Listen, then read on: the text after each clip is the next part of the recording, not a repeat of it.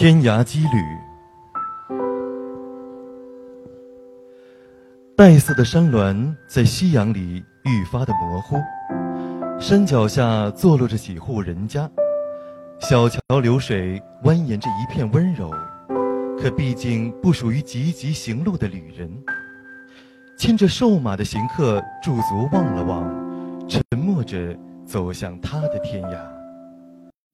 秋风缠绕着枯藤，传来萧瑟的声响，正如他的一生。光明旖旎处，落笔喧哗；沉寂寒凉处，落叶白发。马致远，字千里，号东篱。青年时也曾有仕途抱负，无奈造化与命运令他堪堪蹉跎岁月，郁郁而不得志，渐渐心灰意懒，隐居田园，衔杯击否以自娱。庙堂之中少了一位意气风发的年轻俊彦，却使得华夏文史上多了一位元曲大家。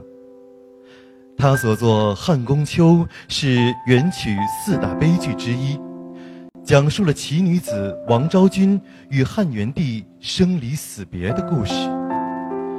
常言有说：“写他人者，亦如他人。”笔端写就了他人的爱恨，破开故事里的曲折，却也是自己的悲欢。浮生落拓，谁不曾向明月寄托些期望？只是造化多艰，世事无常，伶仃的心事也在秋风里打着旋，很快飘远了。《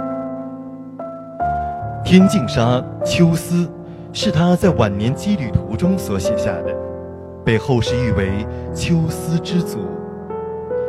王国维先生在《人间词话》中如此评价。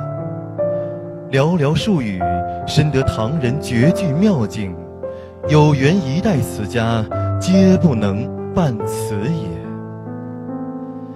风霜加身，荒凉来路，古道西风，天涯的断肠人。